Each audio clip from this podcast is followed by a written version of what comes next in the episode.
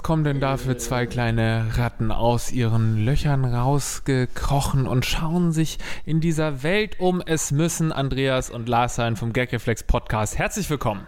Das ist ein klassischer szenischer Einstieg von Lars Pausen, die gute alte Journalistenschule. Wir haben jetzt alle dieses Bild vor Augen, wie wir irgendwo unter einem Gullideckel hervorkriechen. ja, finde ich aber tatsächlich so, um, auch für mich, um jetzt reinzukommen wieder in diese Fragen, mhm. versuche ich mich jetzt immer in so eine Ratte reinzuversetzen, die da aus so einem Loch rauskommt. Und dann, ich weiß nicht, in meinem Bild war es gerade ganz hell und, und so, so, viel zu viel Sonne, aber eigentlich ist es ja so, dass wir als Ratte nur noch mal tiefer in Gully reinsteigen und noch tiefer in die Kanalisation.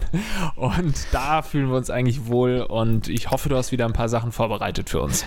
Ja, habe ich. Ich habe auch gerade so ein Bild noch vor Augen. Kennst du das, wenn so Taucher vom Boot in so ein super ekliges Gewässer springen müssen, wo sie die Nase zuhalten, einerseits zum Luft anhalten, aber auch weil sie sagen, boah, das ist so eklig, wo ich da jetzt eintauchen muss.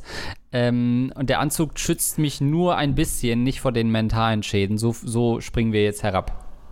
Ähm, du kennst mich ja, ich bin Taucher, deswegen war das richtig, dass du mich da fragst in der Stelle. Aber was meinst du genau, wenn man in der Klär, also Kläranlagentaucher oder was, ah, die da unten ja, was ja, reparieren genau, müssen? das sind wir ja. eigentlich, ja. ja. Eigentlich sind wir Kläranlagentaucher. reparieren müssen. ja. Was meinst du, wie oft ist so eine Kläranlage defekt, dass irgendwie die Scheiße stopft und man sagt irgendwie, ja, weiß ich nicht, wir hatten, äh, weiß ich nicht, wir hatten irgendeinen bayerischen Trachtenverein in einem Hotel zu Gast und jetzt ist hier alles verstopft. Können Sie mal kommen? Wie oft passiert sowas?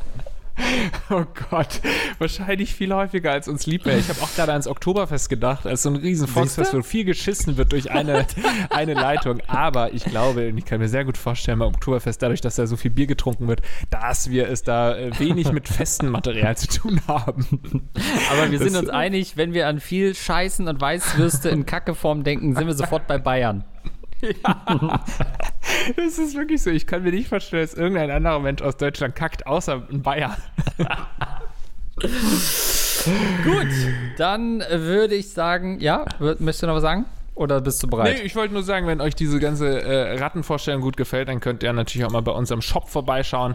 gagreflexpodcast.de reicht schon, dann kommt ihr zum Shop und da äh, gibt es auch das süße Rattenmotiv zum käuflichen Erwerben. Und jetzt kommen wir zu eurer ersten Frage, die ihr uns jederzeit an mail at schreiben und schicken könnt und wir kümmern uns um euch. Wenn Freunde Kinder kriegen, Lieber Andreas, lieber Lars, ich habe hier eine nicht sexuell aufgeladene Frage für euch. Das beruhigt mich schon mal beim Betreff Kinder. Ich, männlich 32, mit Haus, Frau, ein Sohn, stelle in den letzten Jahren fest, dass mein Freundeskreis zerbricht. Dieser Freundeskreis, welcher, welcher sich schon zu Schulzeiten formte und im Studium etwas erweitert wurde, hat die Dekaden überdauert. Aber die Dreckskinder machen alles kaputt. Ungefähr die Hälfte meiner Freunde oder Freundinnen ist, so wie ich, jetzt selbst innerhalb der Familienplanung angekommen. Und seitdem die Kinder da sind, waren einige Freunde raus aus dem Freundeskreis, da sie außer sich mit ihrem Kind zu beschäftigen nichts anderes im Leben zu tun hatten. Keine Zeit für Freunde, kein Treffen, kein Quatschen, keine Themen abseits von Windeln, Entwicklungsschüben, Beckenbodenübungen, Milchstau, Hämorrhoiden, Kotze und Scheiße. Äh, ich, ich und meine Frau halten zu allem so gut es geht Kontakt, sowohl zu den Familien als auch zu den Singles ohne Kind. Meine Fragen an euch: Wieso lassen manche mit, äh, lassen sich manche mit der Geburt eines Kindes äh, alle Freunde außen vor? Bereut man das nicht später? Ist es schlimm, dass ich neben meiner Vaterrolle auch weiterhin viel Zeit mit Freunden verbringen will und gern auch Zeit ohne mein Kind andere Kinder verbringe? Wie sehr sollte man sich bemühen, Freundschaften aufrechtzuerhalten, wenn diese Bemühungen sehr einseitig sind? Ich weiß, die Frage ist nicht sonderlich rattig, aber eine, die eventuell auf euch in ähnlicher Weise aufgrund des Alters betreffen äh, könnte. Liebe Grüße, ein treuer Hörer.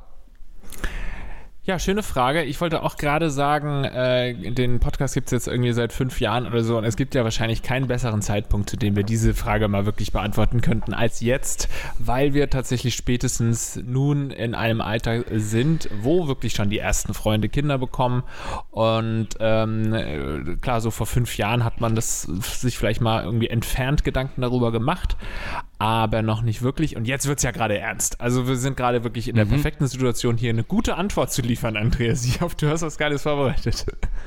Das war eine nichtssagende Antwort von Lars Pausen, der mir den Ball geschickt wieder zurückspielt, wie so ein, wie so ein äh, äh, Pass zwischen Verteidigern hin und her, wo keiner sagt, ja, wer, wer, wer spielt ihn jetzt nach vorne als erstes? Ich muss mich nur einmal kurz noch stretchen. Ich habe gemerkt, okay. da brauche ich ein bisschen, muss ich ein bisschen wärmer sein, um die Frage zu beantworten. Okay. Ähm, ja, es ist natürlich so, ähm, auch wenn als ähm, Mann nicht direkt eine biologische Uhr tickt, so tickt, würde ich schon sagen, eine Art soziale Uhr. Denn ich würde sagen, dass jeder, der irgendwie mal früher eine Sitcom geguckt hat oder eine, eine Sendung geguckt hat, so mit so einem Ensemble-Charakter, der will tunlichst vermeiden, dieser eine Single zu sein oder dieser eine Junggeselle oder dieser eine ähm, kinderlose Dude, der in der restlichen Freundesklicke so langsam abgeschrieben ähm, ist, weil er irgendwie die anderen sind dann verheiratet, haben Kinder, haben andere Themen und kapseln sich so ein bisschen ab und dann bleibt immer der eine, der natürlich noch mal einen coolen Spruch drückt, aber es schwingt so diese Grundtrauer mit, dass sein Leben nicht vollkommen wäre, weil er vielleicht entweder nicht verheiratet ist oder keine Kinder hat ähm, oder seine Eltern bei einem Autounfall verloren hat, aber irgend so einen gibt es immer in der Clique. Und das will man natürlich nicht sein. Ja, wobei eigentlich ja die Leute in den Sitcoms, die du ansprichst, ja immer die coolsten sind. Und eigentlich so, äh, wenn man in einem gewissen Alter ist, sind das so, wo man sagt, ja, später will ich auch so werden wie die und nicht hier diese super lame Pärchenabende machen, sondern so cool wie, keine Ahnung, Barney Stinson sein, der eine Frau nach einer anderen abschleppt. Aber ich weiß, was du meinst. Es gibt auch immer mindestens eine Folge pro Staffel, wo gezeigt wird, wie traurig sein Leben ähm, eigentlich ist. Und ja. eigentlich ist auch ein so ein bisschen cooles Weltbild, das vermittelt wird, dass man wirklich äh, zum Schluss als Moral immer dasteht dastehen hat, naja, richtig ähm, glücklich wirst du natürlich nur, wenn du heiratest und Kinder kriegst. Das ist sicherlich eine, eine falsche Moral, die da wiedergegeben wird. Aber natürlich ist es auch oft so, dass viele Leute mh, hm, irgendwann merken, ach, ich brauche schon jemanden an meiner Seite und dann vielleicht sogar noch ein, ein Kind.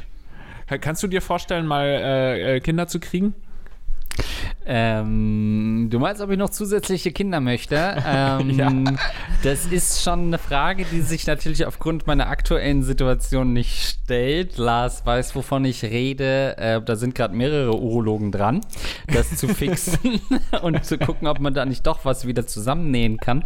Ähm, aber das war nun mal damals das Gerichtsurteil Vasektomie. Oh und Nein, also, es wurde 1850 verurteilt. Das wissen viele nicht. Zum einen für Vampirismus und gleichzeitig habe ich damals die äh, erste Päpstin geschwängert, äh, was weitreichende Folgen hatte.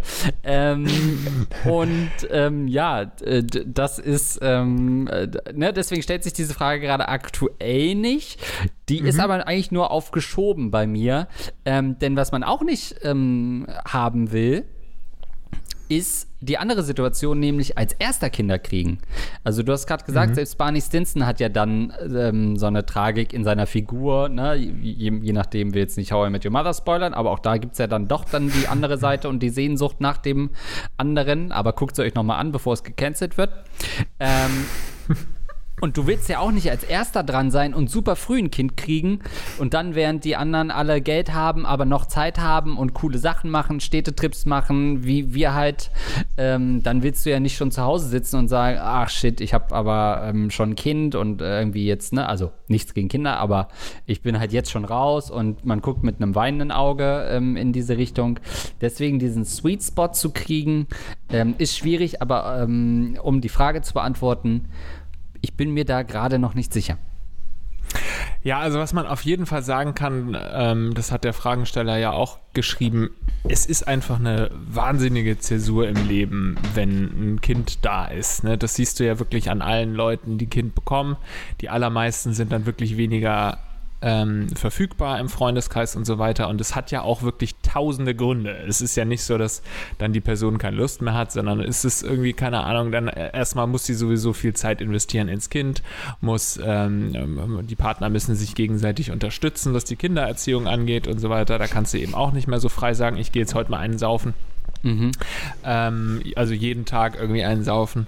Und dann kommt ja noch dazu, dass man ja auch sehr müde ist, dann wahrscheinlich als junges Elternpaar, Elternteil, dass man eben schon grundsätzlich dann auch gar nicht mehr so Lust hat, auch aus dem Haus zu gehen. Da kommen ja wirklich tausende Gründe. Ich habe davon jetzt drei aufgezählt zusammen, die dazu führen, dass man einfach weniger zu tun hat mit seinen Freunden. Und ich glaube, weil du die Frage gestellt hast, ich glaube, ja, das ist sehr gefährlich.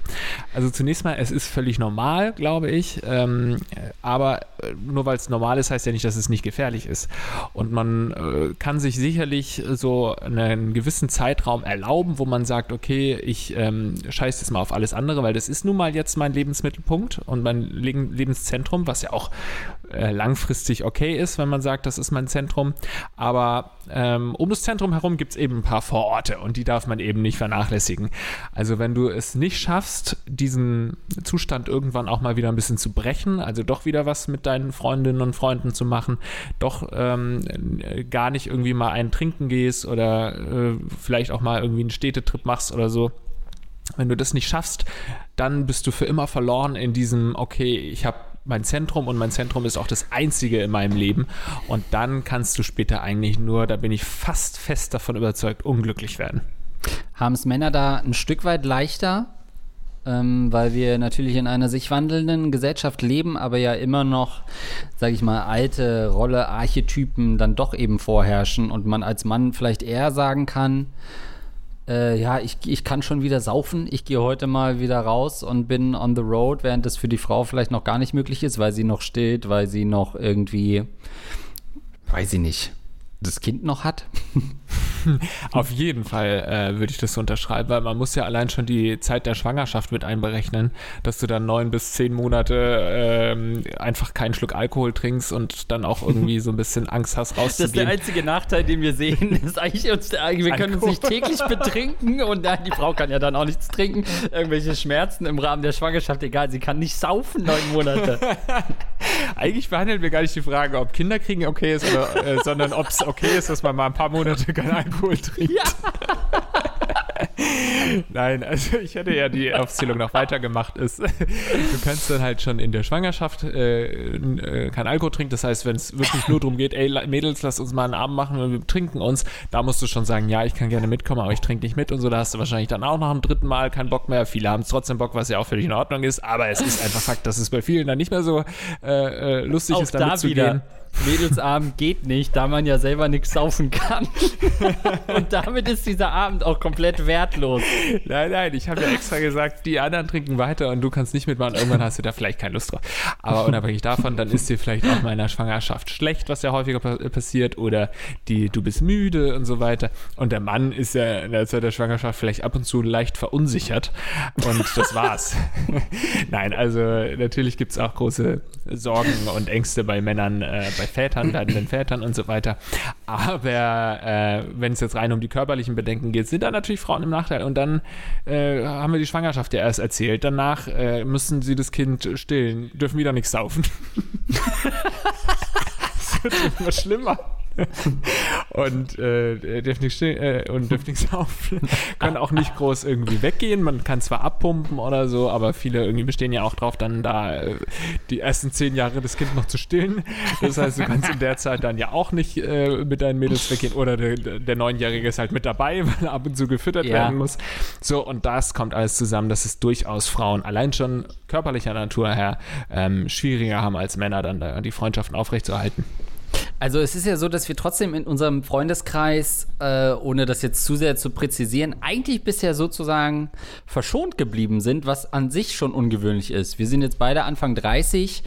Ähm, wir sind jetzt nur weit davon entfernt, ähm, äh, irgendwie mit, äh, sag ich mal, 15 bis 20-jährigen Frauen rumzuhängen, ähm, wo man irgendwie sagt, na, wenn die jetzt schwanger wird, dann ist das natürlich okay, wenn es ihre Entscheidung ist, aber man würde vielleicht im Hinterkopf sagen, oh, das ist aber ganz schön früh gefühlt, ohne das jetzt groß einzuordnen. Mhm. Aber wir sind ja nur beide 30, das heißt, Leute in unserem Alter, wenn die jetzt Kinder haben oder vielleicht vor fünf, sechs Jahren schon ein Kind bekommen haben, dann ist das so in dem, was man eigentlich im Rahmen auch hält, als ja eigentlich normal. Man hat einen gefühlten Job, man hat irgendwie vielleicht ein geregeltes Einkommen, eine eigene Wohnung Ahnung und hat so das, das Basiswissen vielleicht um, um irgendwie oder das Basiseinkommen, äh, um zu sagen, jetzt könnte ich mir ein, ein Kind äh, anschaffen, vielleicht schon eine längere Beziehung. Ähm, das ist bei uns ja echt lange ausgeblieben, äh, weil wir so eine ewige Junggesellenfirma ja. auch haben. Ähm, und eigentlich sind wir da noch recht lange verschont geblieben. Das stimmt. Äh, das ist ja wahrscheinlich auch so ein bisschen ein Medienbubble Ding, so, ne, da die werden oft spät Eltern und man ist ja so berufsjugendlich dann in unserer Branche. Ja. Das hängt sicherlich auch damit zusammen.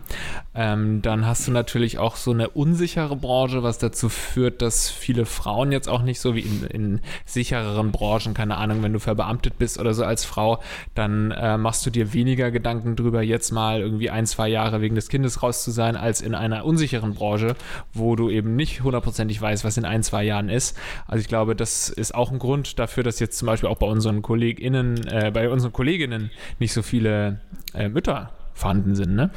Das, also, das ja, könnte man ja. vielleicht als ersten Tipp geben an die Hörer. Also wenn ihr keinen Bock habt auf Kinder, sucht euch möglichst unsichere Berufsfelder, in denen ihr entweder ständig reisen müsst oder die halt super ja, unsicher sind wirtschaftlich gesehen, dann ist die Chance, dass ihr lange verschont bleibt von Kollegen, die ähm, Kinder haben oder Kolleginnen, die Kinder haben. Ähm, ja, je, je unsicherer der Job, desto seltener pflanzt man halt ein Kind da in die Welt, ist ja auch klar. Was gibt es noch so für richtig unsichere Jobs, wenn ich das gerade mal überlege? So Medien, klar. Prostituierte. Ähm, Prostitution, Kohle, Kohlearbeiter.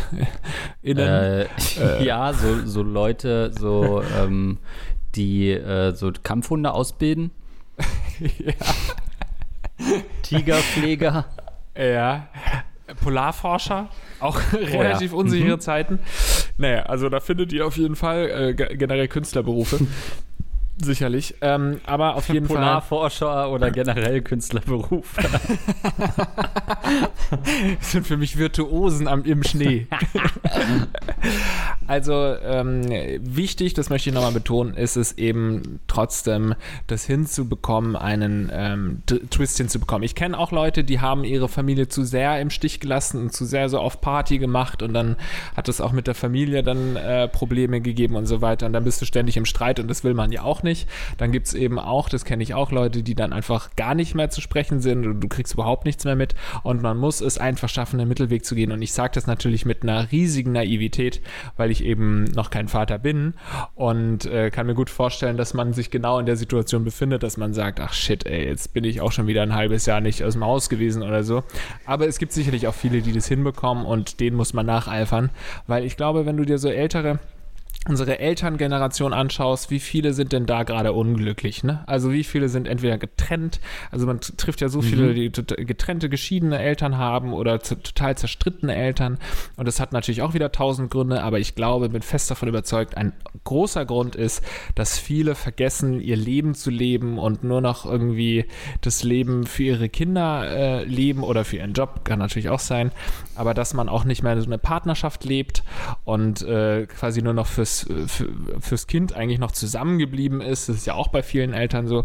Und ähm, dass man seine Hobbys aufgibt, seine Freunde aufgibt, das sind, glaube ich, ähm, eine von vielen Gründen. Also, also es gibt viele Gründe, aber das ist sicherlich ein schwerwiegender Grund bei vielen Ehen, die kaputt gehen. Deswegen muss man einfach, und auch seine psychische, für seine psychische Gesundheit muss man einfach schauen, dass man trotzdem noch sein eigenes Leben lebt, obwohl es da natürlich ein schützenwertes, süßes, kleines Leben ähm, in der Familie gibt dann auf einmal.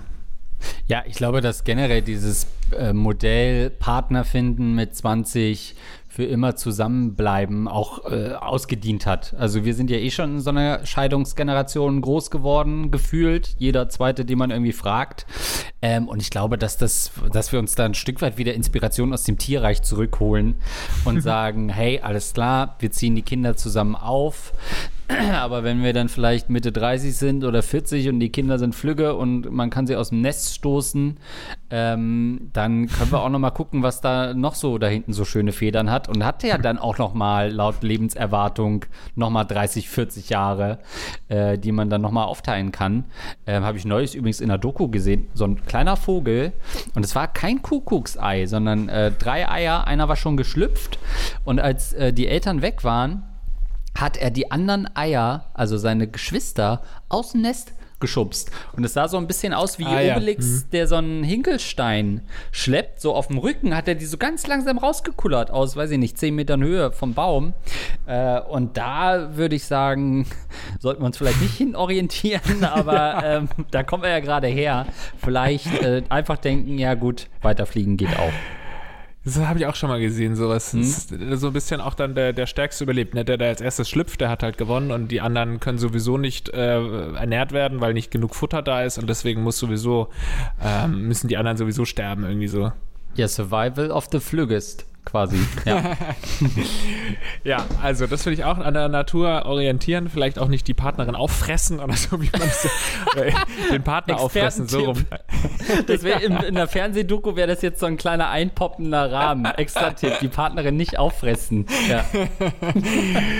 ähm, ansonsten, ja, ich glaube, es ist schon ein Ding, eine große Prüfung des Lebens, die man da bekommt. Und die muss man bestehen. Nämlich ähm, trotzdem sich noch um seine Freunde zu kümmern, trotzdem sich noch um seine äh, Hobbys zu kümmern, ohne seine Familie zu ver äh, vernachlässigen. Das ist doch eigentlich, also wenn man wenn das Lebens, eigene Lebenskonzept eine Familie vorsieht, dann sollte das so die Maxime sein, die es zu erreichen gilt, ähm, das alles unter einen Hut zu bekommen. Und das ist natürlich leichter gesagt als getan.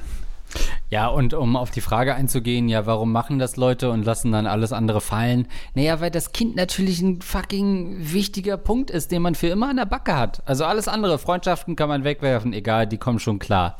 Äh, Familie selbst irgendwann, ja, also die, die anderen, seine eigene Familie quasi, kann weg. Partnerin selbst kann weg. Aber das Kind, das wird halt für immer fucking bleiben. Ähm, deswegen misst man dem, glaube ich, von Tag 1 an sofort eine höhere Bedeutung bei, äh, als alle anderen, die eh nur äh, sich eine Kippe schnorren wollen. Ähm, jetzt bring, bringst du mich auf einen Gedanken, den ich eigentlich auch noch erwähnen wollte, und zwar Thema Hund. Ich habe mir natürlich auch, bevor ich den Hund ähm, geholt habe, haben wir uns da sehr viele Gedanken drüber gemacht, ob man da so zum krassen Hundemensch wird. Weil der Fragesteller hat ja geschrieben, ja, auf einmal dreht sich alles nur noch ums Kind und um Kindersachen und so weiter. Und es hieß auch, ey, wenn ihr euch einen Hund holt, dann dreht sich irgendwann auch alles nur noch um Hund. Und man muss sagen, so gerade in der Anfangszeit kann ich das sowas von unterschreiben. Du hast auf einmal einen Hund und du unterhältst dich mit deiner Partnerin einfach ausschließlich über den Hund oder zumindest nimmt er einen großen Prozentsatz ähm, der Gespräche ein in der Anfangszeit oder auch mit Freunden spricht man dann auch nur darüber, wie äh, furchtbar der Hund ist oder wie süß der Hund ist. Das, das muss man Handy, sagen, waren aber bloß die ersten zwei Jahre bei dir, dann hat sich das ja eingegroovt. dann äh, ist natürlich dein Handy voller Hundefotos, auch hier gibt es sicherlich große Parallelen Beziehung zu einem Kind. Und ähm, ja, die Gesprächsthemen sind auf jeden Fall sehr monothematisch Hund, aber auch hier muss man einfach aktiv daran arbeiten, dass dem nicht so ist und eben trotzdem noch auch, keine Ahnung, mal den Hund zu Hause lassen und ein Eis essen gehen. Solche Sachen ähm, sind stellvertretend ähm, oder könnten parallel auch als Argument gebracht werden, was die Kindererziehung angeht, dass man das Kind mal zu Hause lässt für, für zwei, drei Wochen und in Urlaub fährt alleine. Ja. Nein, aber ihr wisst ja ungefähr, in welche Richtung es geht. Und dann wurde halt auch, äh, hat uns eine Hundefrau auch gesagt mal, ähm, ey, ihr werdet auf jeden Fall auch euren Freundeskreis total anpassen und werdet alle Leute, die keine Hunde mögen und so, die werden dann halt auch nicht mehr eure Freunde sein, weil ihr wollt dann halt nur noch Leute mit Hunden und so äh, daten oder beziehungsweise, dass das eure Freunde sind. Da muss ich sagen, die Prophezeiung ist nicht eingetroffen. Also, ich habe jetzt nicht meinen Freundeskreis geändert, nur weil Andreas jetzt keine Hunde mag. Äh, es ist jetzt nicht so, dass Andreas nicht mehr mein Freund ist und ich habe jetzt auch so wenig neue Hundefreunde äh, in meinen Freundeskreis aufgenommen. Weil man auch dazu sagen muss, dass ich mich nicht mit anderen Hunden treffen kann, weil mein Hund sie die ganze Zeit an, zerfleischen würde. äh, vielleicht ist das ein Grund, dass ich keine großen Hundefreunde bekommen habe. Aber es trifft zumindest nicht alles ein, was man vorher prophezeit bekommt. Das stimmt. Du bist mir ja da aber auch ähm, mit äh, Elektroschock-Halsband etc. sehr entgegengekommen, was äh, nicht nur bei mir, sondern auch beim Hund, äh, was glaube ich für eine äh, Beruhigung der Situation geführt hat. Also natürlich habe ich ein Mini-Problem damit gehabt, dass halt ein vier Meter großer Hund mich anspringt, äh, mir ins Gesicht pinkelt und mich ableckt. Ähm, denn dann war ja für dich oft auch gar nichts mehr übrig. Nichts davon ist wahr. Ja, ist, aber ich finde es andererseits auch sehr lustig, wenn es gibt ja tatsächlich bei Hunden so, das ist in Deutschland äh, verboten, dass du so Elektro Zäune auf oder so eine Elektroschranke, eine unsichtbare Schranke am Rasenrand aufbaust, die verhindern soll, dass der Hund irgendwie auf die Straße rennt. Und dann rennen die einmal über diese unsichtbare Schranke und kriegen einen Stromschlag und dann gehen sie da nie wieder drüber. So, ähm, so hat man das irgendwie früher geregelt bei Hunden. Und ich fände es eigentlich ganz gut, wenn man sowas nochmal einführt und bei Menschen, dass du quasi wirklich die unsichtbare Schranke, also du musst immer so einen Sender, so einen Peilsender äh, mit dir mittragen. Und immer wenn mein Hund dann zu dir kommt, kriegt er einen Stromschlag. Und dann so. weiß er, dass Andreas eine No-Go-Area ist. Ach so, ich dachte, ich soll eins tragen und jedes Mal, wenn der Hund mich berührt, kriege ich halt einen Stromschlag und dadurch erschreckt sich der Hund so krass, dass er irgendwann ablässt. Wenn du unbedingt auch den Stromschlag kriegen willst, dann können wir das sicher so präparieren. Nein, ist natürlich zu Recht in Deutschland verboten. Aber ja, das können wir vielleicht wiederum nicht auf Oder? Kindeserziehung übertragen, ja? Dass Hund und Hundehasser ähm, beide mit elektrischen Penisringen verbunden sind. Sie es richtig geil finden, wenn die zusammenkommen. Ja, dass erstmal beide kommen müssen äh, zur Begrüßung durch äh, Stromschläge, die der Besitzer eben freigeben kann. Und dann ist es ja meist oft so, wenn das sexuelle Interesse nicht mehr da ist, ist generell das Interesse weg. Ähm, und dann gehen, können Hund und Hundehasser ähm, äh, einfach ihre Wege gehen. Sehr gut. Auch hier bitte keine Parallele zur Kindeserziehung auf, aufmachen. Stimmt. Muss nicht unbedingt sein. Gut, ähm, wir hoffen, wir konnten dir da ein bisschen weiterhelfen. Oder möchtest du noch dem was hinzufügen, Lars? Nee. Nein. Oder? Dann ein kurzes Update, Lars. Und ähm, ja, Mensch, da wirst du ja wieder richtig angegangen. Aber dann dachte ich, ach komm, sonst werde ich immer angegangen oder übergangen. Deswegen ein kleiner Kommentar. Grüße in die linke Bubble. Ein liberaler Kommentar. Ähm, in Klammern steht CL, also hat Christian Lindner das persönlich, glaube ich, verfasst. ähm, grüße euch, Barone Linkspausen. Zur Erinnerung, wir hatten vor ein paar Folgen ähm, ja, so sinngemäß die, die Frage, ähm, wie ist das eigentlich? Ich habe das Gefühl, ich kriege nur noch Meinungen aus meiner eigenen Bubble mit. Ähm, wie macht ihr das? Wie kommt man vielleicht mal an Meinungen, die außerhalb der eigenen Bubble liegen? Dazu folgende Mail. Ich bin Fan der ersten Stunden, besonders der rattigen Folgen.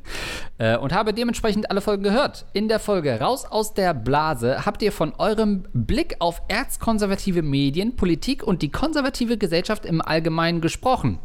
Aus eurer Sicht zähle ich wohl ganz klar zum konservativen Teil der Gesellschaft. Ich bin Mitte 20, cis-hetero, äh, Kreisvorsitzender einer liberalen Partei, habe zwar international studiert, lebe aber jetzt wieder in meiner Heimat in der absoluten Dorfprovinz im 500 Einwohner Kaff. Zudem arbeite ich neben meiner politischen Tätigkeit für den Vater Staat. Allerdings lehne ich die Zuordnung als konservativ zu gelten komplett ab. Über Rassismus, Sexismus und jegliche Art von menschenverachtendem Unsinn müssen wir nicht diskutieren. Das geht überhaupt nicht und dagegen sollte man eine klare Kante zeigen. Ich selbst identifiziere mich zuallererst als Europäer, ehre Freiheit, Aufstiegschancen aller und finde die Ideologie hinter Sozialismus, Kommunismus oder Marxismus tatsächlich anerkennenswert. Denn die Kernideen dahinter sind erstmal per se nichts Schlechtes. Das gleiche geht für mich, äh, geht für mich für klassische linksgrüne politische Themen wie zum Beispiel Umweltschutz oder Kohleausstieg. Wir sind uns alle einig, dass das Leben in einer CO2-neutralen Zukunft fernab von Kohlemeilern, Massentierhaltung und fossilen Brennstoffen die Zukunft sein muss. Und während Lars die meisten Artikel von konservativen Medien für schlecht recherchiert und dumm hält, halte ich viele linke Ideen nicht für zu Ende gedacht, aber per se nicht schlecht. Beispiel: Glyphosat, Pestizide und Überdüngung zerstören äh, Äcker, Ackerböden und verunreinigen das Grundwasser. Und da muss wieder der Klärmann, äh, Klärwerkmann kommen und das reinigen.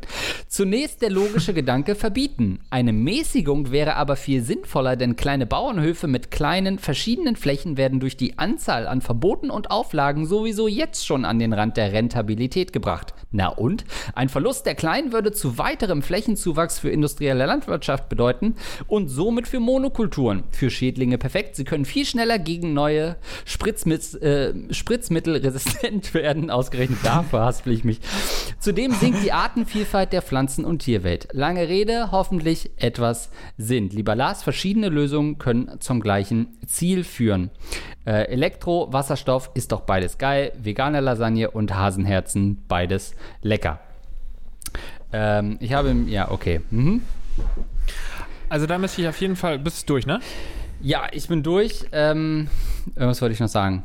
Habe ich vergessen. Ach so, ich habe mich gerade gefühlt wie bei, als würde ich äh, Lage der Nation so einen Forumsbeitrag äh, äh, vorlesen. Toller Podcast, oder? Hörst du noch? Ja, das stimmt. Aber die werden ja auch krass kritisiert und können auch, äh, haben auch zu, zu knapsen mit Kritik, ne? Fällt mir Ja, mal ja, so auf. ja, also ja. selbst Manchmal so schon, quasi ja, ja, ja. erhabene Auch ein Leute, bisschen man so salty, denkt, ne? Die, ja, ja, genau. ja. Dann sagt mal einer, das sehe ich aber nicht so. Da wäre es schon ein bisschen salty. Aber Grüße natürlich, äh, wirklich toller Podcast und wahrscheinlich bald zu Gast im Gagreflex, nehme ich mal an. ja, man muss sich halt immer, wenn man so in, bei politischen Sachen auch ähm, Gegenwind erfährt, muss man sich immer anstrengen, dass man nicht sofort so salty wird, weil das ist einfach dieses mhm. normale, menschliche, kindliche, ein kindlicher Reflex ist dann so ein bisschen, nee, aber es stimmt ja gar nicht. Und da muss man immer ein bisschen aufpassen, weil das nach außen dann immer unangenehm ist, wenn man salty reagiert. Und ich habe jetzt in diesem Fall auch gar keinen Grund, salty zu reagieren, weil er natürlich, ähm, also erstmal finde ich, dass er total ausgewogen argumentiert hat und es scheint ähm, ein guter Typ zu sein. Und ähm, ich nehme die Kritik gerne an mich, weil ich auch manchmal natürlich, ich weiß, was ich dann so im Gagreflex-Podcast genau gesagt habe. Ich möchte jetzt aber mal bezweifeln, dass ich gesagt habe, dass ein Großteil der äh, Artikel scheiße ist oder so, wie er das jetzt rezitiert hat. Das kann sein, dass ich das gesagt habe. Wenn ja, dann möchte ich das natürlich. ich bezweifle, dass ich gesagt habe. Es kann sein, dass ich das, das gesagt habe, aber. Ja, weil bei, bei so einem Impro-Gag-Reflex-Quatsch dann das natürlich stimmt. auch viel Quatsch erzählt, ähm, wo man jetzt nicht genau hinter das steht. Also dahinter stehe ich natürlich nicht, dass ein Großteil dieser Artikel. Aber was ich eigentlich sagen wollte und vielleicht auch gesagt habe, ist eben, dass es mir immer, dass ich ja eben genau versuche, aus dieser linken Bubble rauszukommen und eben andere ähm, Formate mir auch reinzuziehen, wo ich weiß, dass die nicht in meiner Bubble unterwegs sind. Wie zum Beispiel Steingarts, äh, Steingarts äh, Morning Briefing. So, wo ich weiß, ich, das tut mir auch mal gut, das ist eine andere Bubble, äh, höre ich gerne mhm. mal rein. Und dann aber sehe, okay, wenn er irgendwie so leitartikelmäßig am Anfang seine Meinung zu irgendwas sagt und so, ist es oft so populistischer, un, un unfundierter Quatsch so. Dann, keine Ahnung, lese ich mal, was weiß ich, einen, Kommentar von äh, Wagner? Äh, von Wagner zum Beispiel. wo, wo, man natürlich, wo wir uns alle einig sind, dass es kompletter Quatsch ist, von der Bildzeitung eine Kolumne. Oder von ja. der FAZ irgendwie. So, und ich meine nicht, dass äh, konservativer Journalismus grundsätzlich Quatsch ist, um Gottes Willen. Ich habe das auch, so habe ich das nicht gesagt, ganz sicher nicht. Aber ich versuche immer mal wieder so Sachen auszuprobieren und bin dann eben davon abgeschreckt, dass da viel so populistisches Zeug bei rumkommt, weil man bei vielen Themen, wenn es nämlich so gegen Rassismus, Sexismus äh, geht, wie du es ja schon beschrieben hast, da kann man eigentlich nicht gegen argumentieren, wie du es gesagt hast, da brauchen wir nicht drüber sprechen. Aber viele versuchen es eben doch, weil sie dann eben meinen, sie müssten jetzt auch mal irgendwie eine Gegenposition zu den, äh, was sich linke Bubbles auf die Fahne geschrieben haben ähm, da müssten sie jetzt irgendwie was dagegen argumentieren, dann versuchen sie das irgendwie äh, schlau zu verklausulieren, wieso äh, die Meinung gegen Rassismus jetzt vielleicht doch nicht so äh, smart ist. Und dabei kommt eben meist Bullshit raus, weil das einfach nicht zu diskutieren ist. Und diese Form von Kommentare und Richtung meine ich. Und äh, alles andere ist natürlich übertrieben. Ich bin auch wahnsinnig froh, dass es eben konservative ähm, Meinungen auch im Journalismus gibt. Also, das ist sowas ja. wie eine, keine Ahnung, FATS oder Neue Züricher Zeitung und sowas, dass es sowas gibt, finde ich grundsätzlich total gut und auch mega wichtig in der Demokratie. Aber trotzdem, keine Ahnung, es ist, wie ich damals schon gesagt habe, einfach eine persönliche Erfahrung von mir, dass ich da ganz oft auf so populistischen ähm, Dreck stoße. Und ich möchte aber gar nicht sagen, dass das in meiner Bubble nicht passiert. Das möchte ich auch nochmal betonen. Da hat er absolut recht. Ich würde auch noch mal sagen, ich würde noch mal eine Lanze brechen wollen für die, sag ich mal, jeweils ähm, entgegengesetzten Parteiflügeln. Äh, Flügel. Äh, also quasi so der, er ist ja offensichtlich ein äh, recht linker Teil der FDP. Klar, FDP ist ja auch sehr, sehr liberal im Sinne von äh, schon äh, links, was Öffnen der Märkte und so ein Scheiß, aber hat ja eher so konservativ oder so der linke Flügel der CDU, die auch immer sagen, ja. Mensch, so was, das sind eigentlich für mich so die stillen Helden. Vielleicht der konservative Teil der SPD oder so, die einfach so sagen, ich bin in dieser Partei und eigentlich ist die Grundtendenz, wenn man auf das Parteienspektrum guckt, eher ein bisschen konservativ oder eher links. Aber ich sehe das eigentlich anders und bin trotzdem in der Partei. Finde ich auch immer sehr sympathisch, muss ich sagen, ähm, die dann in ihrer Partei so ein bisschen anderer Meinung sind. Bei dem Beispiel, was du genannt hast, natürlich, ich bin da jetzt nicht im Thema. Offensichtlich hast du da schon die eine oder andere Gemeinde, Gemeinderatssitzung und so mitgemacht zu Glyphosat, äh, lieber Fragensteller. Ich nicht. Ähm, und ich finde es auch total, äh, also es klingt sehr plausibel, was du schreibst, aber oft sind diese Einstellungen, die du hast, dann auch so ein bisschen, ja, dann so kommen wir halt auch nicht weiter. Weißt du, ich finde, dass man manchmal auch in einer Gesellschaft eine Entscheidung treffen muss, was man irgendwie moralisch gut findet und nicht. Zum Beispiel irgendwie, ich will ähm, aus Gas und Kohle austreten, wo du genauso auch argumentieren könntest, naja, aber keine Ahnung, Gas ist noch relativ äh, klimafreundlich im Gegensatz zu Kohle deswegen, und, und irgendwie günstiger, also keine Ahnung, kannst du auch schneller, dann solltest du vielleicht ein paar Gaskraftwerke mehr bauen. Das wäre aus deiner Argumentation vielleicht auch sinnvoller oder dass man dann eben sagt, ja gut, dann müssen wir halt stattdessen Atomkraftwerke bauen. So könntest du, wie du gerade zu Glyphosat argumentiert hast, eben auch zum Kohleausstieg oder zum Gasausstieg ähm, ähm, argumentieren. Und dann wird es halt, finde ich, problematisch weil du immer auch Gründe finden kannst, wieso das vielleicht doch nicht die smarte Idee ist und ähm, ist für mich jetzt kein, keine Ahnung, also jetzt kein bestes Argument zu sagen, wir sollten Glyphosat nicht verbieten. Aber wie gesagt, das ist jetzt ein Thema, in dem ich nicht drin bin und ich mich auch jetzt äh, frecherweise nicht vorbereitet habe für, diese, für diesen Podcast. Aber du weißt vielleicht, was ich meine. Ne? Man muss manchmal als Gesellschaft, finde ich, auch sagen, okay, wir wollen einfach Glyphosat nicht mehr verwenden und dann müssen wir halt auch mit Verboten kommen. Und es ist ja oft auch so ein bisschen so eine CDU-Einstellung zu sagen, ja, ich will auch, dass mehr Frauen im Vorstand sind, aber müssen wir da jetzt eine Frauenquote machen? Ja, offensichtlich brauchst du das. Ne? Also das ist, hat ja auch die Zeit irgendwo ähm, mhm. jetzt gezeigt, dass solche Sachen durchaus in gewissen Sparten irgendwie zu was führen. Und ähm, deswegen finde ich es immer ein bisschen schwierig, so zu argumentieren, wie er es getan hat.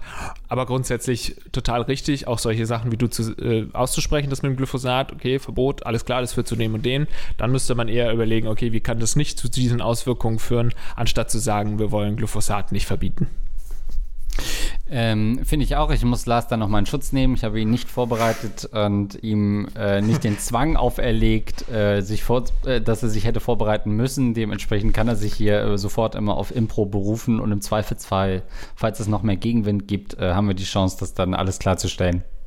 Aber weil wir gerade auch ähm, beim Thema Liberalismus waren, fällt mir jetzt eine Sache auf, die wir, ähm, Andreas und ich, waren letzte Woche auf einem Dreh in Köln. Und da waren wir, äh, also haben wir es natürlich testen lassen, dann waren wir in einem Hotel dort und haben ausgecheckt und haben mitbekommen, beziehungsweise Kollegin Johanna hat mitbekommen, wie der, der vor uns, ähm, was der so gesagt hat äh, zum Rezeptionisten. Und zwar ist der, ihr müsst ihn euch vorstellen, hat Fortuna Düsseldorf Kleber auf seinem Koffer gehabt und sah auch aus wie Düsseldorf. Also er hatte irgendwelche Reit Reiterstiefel an und so. Du hast gesehen, der Typ macht Kohle, der hat fett, der hat fett Geld. So. Dann geht er zu dem äh, Rezeptionisten und der äh, Rezeptionist fragt, und war denn alles in Ordnung? Er sagt, nein, eigentlich nicht. Die Dusche hat getropft und zwar die ganze Zeit und das ist in einem Haus wie diesem nicht zu akzeptieren. Dann hat der Rezeptionist gesagt, es tut uns leid, dann gehen die Bitburger aufs Haus. Wahrscheinlich hat er sich irgendwie zehn Bitburger aus der Minibar geknallt. Mhm. So, dann hat er die Bitburger geschenkt bekommen. Und jetzt kommen wir zu einer politischen Debatte. Aus rein liberaler, komplett liberaler Sicht ist es doch mehr als verständlich. Da ist ein Mann, der hat wahrscheinlich gezahlt, wahrscheinlich war es seine Firma, aber nehmen wir mal an, der hat Geld gezahlt für diese Übernachtung da, hat wahrscheinlich auch nicht zu wenig bezahlt und äh, keine Ahnung, waren äh, kein Superhotel, aber vier Sterne. Da kann man schon erwarten, dass die Dusche nicht tropft. Völlig aus liberaler Sicht, Marktversagen, der hat äh, äh, rein aus Business-Sicht hat das Hotel versagt. Natürlich ist da das Mindeste, dass die Bitburg aufs Haus gehen. So, jetzt sind wir aber gerade in einer internationalen, beziehungsweise in einer Pandemie. Die Restaurants, die Hotels sind alle fast ausnahmslos in der Krise. Viele davon sind kurz davor, pleite zu gehen, schaffen es gerade noch so zu überleben. Die einen äh, oder anderen Hotels machen äh, noch auf für zehn Gäste oder so, versuchen da die Hygienemaßnahmen einzuhalten und so, das allen, allen recht zu machen. Natürlich ist da nicht jeden Tag irgendwie jetzt der Hausmeister im Haus wahrscheinlich und kann dafür sorgen, dass die Duschen nicht tropfen. So, da machen die auf, sind kurz vorm Ende und der will seine Bitburger nicht zahlen, weil die Dusche getropft hat. Und ich finde, da kommt eben auch mal die Moral ins Spiel. Ich sage jetzt nicht, dass Liberale nie Moral im Spiel, äh, äh, nie über moralische Fragen sich Gedanken machen, aber ist es nicht so eine, eine Grundfrage an der Stelle, wie verhalte ich mich hier? Sage ich mal, das ist ein, ein Hotel, das ist vielleicht am Rande der Existenz und dann beschwere ich mich vielleicht trotzdem über die Dusche. Man kann das ja sagen, ey, die Dusche hat getropft, das gehört sich nicht. Aber wenn der dann sagt, ja, dann äh, müssen Sie die Bier nicht zahlen, dass man dann sagt, nee, komm, ihr habt schon genug Probleme, die kann ich jetzt schon noch zahlen, ich wollte es euch nur wissen lassen. So, das ist für mich eine große moralische Frage, die ich gerne von Andreas Links beantwortet äh, haben möchte. Und du kennst ja, meine Einstellung und weißt, dass ich dich denunzieren werde. das stimmt. Also du, eigentlich äh, fragst du ihn, äh, hätte er nicht, sage ich mal, mit der unsichtbaren Hand den Schlauch mal zuhalten können, um zu sagen, na gut, ich drücke ein Auge zu, es hat halt nicht getropft, äh, der Markt tropft. Oder reguliert sich so der Markt selber, dass man sagt, dann müssen halt die Hotels jetzt auch schließen. Ähm, ja, ach, ich weiß nicht, das ist so schwierig. Er rischt, er lischt deswegen sein Recht darauf, dass in dem Zimmer alles okay ist. Irgendwie nicht. Ähm, aber ich kann mir vorstellen, dass wir ausgerechnet zu dieser recht lapidar scheinenden Frage super viele Mails bekommen werden. So ist das ja oft mal, wenn wir irgendwie, äh, weiß ich nicht, Höchststrafen für Vergewaltiger fordern. Ja, okay, wird alles durchgewunken. Äh, irgendwelche richtig kontroversen Themen. Aber bei sowas könnte ich mir vorstellen, sitzen jetzt schon die ersten fünf an Ja. den Mails. Hotelmitarbeiter, die schreiben, ja, ihr, wir müssen dazu stehen. Ja, wir kriegen. Lieber Also, Herr, Herr Hilton, danke für Ihre Antwort. Ja. Herr Stellt Ritz, sich heraus, 20% unserer ZuhörerInnen sind äh, Hoteliers. Ich So, ich Sachen, stell die mir- auf einmal dann mitbekommt. So, what?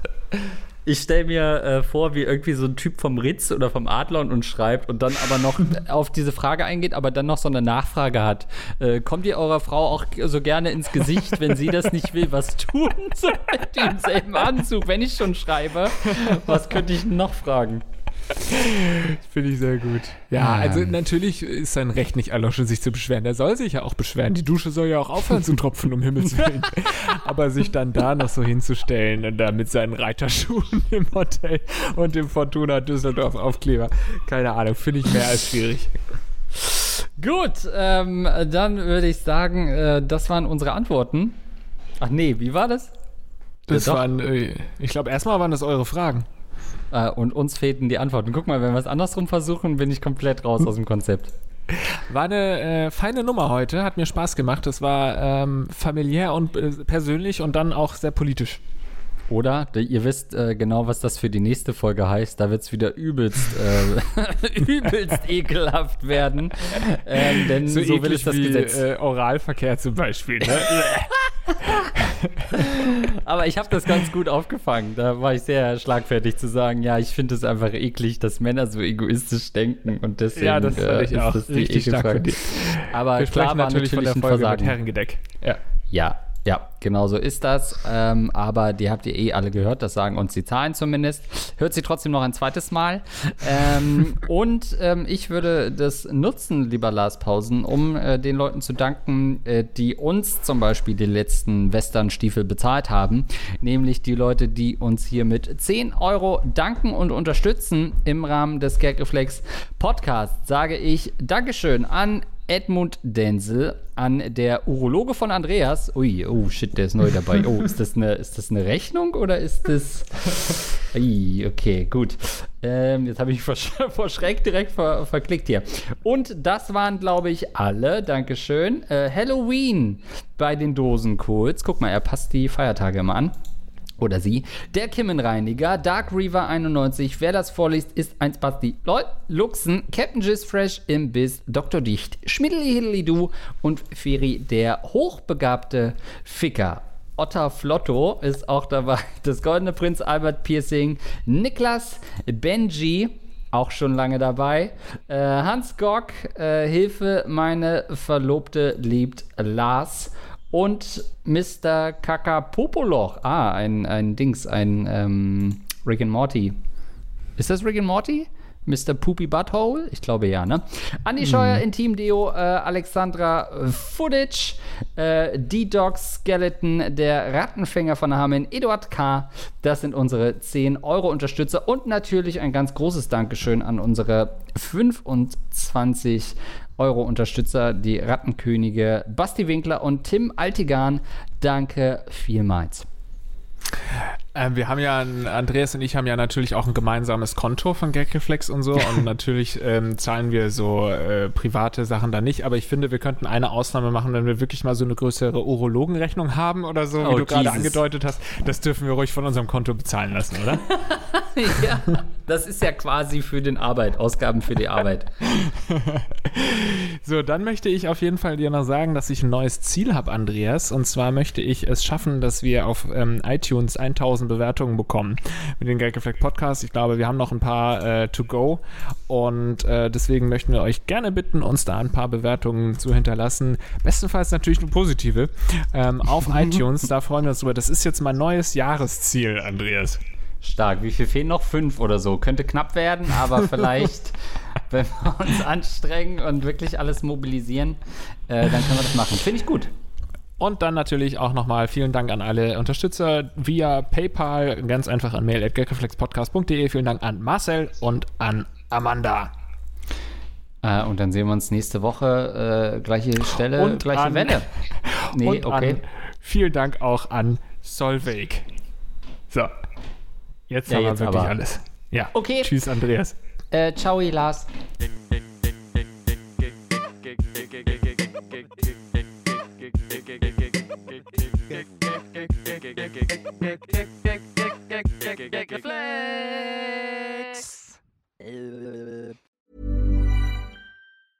Planning for your next trip? Elevate your travel style with Quince. Quince has all the jet setting essentials you'll want for your next getaway, like European linen premium luggage options, buttery soft Italian leather bags, and so much more. And is all priced at 50 to 80% less than similar brands. Plus, Quince only works with factories that use safe and ethical manufacturing practices. Pack your bags with high-quality essentials you'll be wearing for vacations to come with Quince. Go to quince.com slash pack for free shipping and 365-day returns.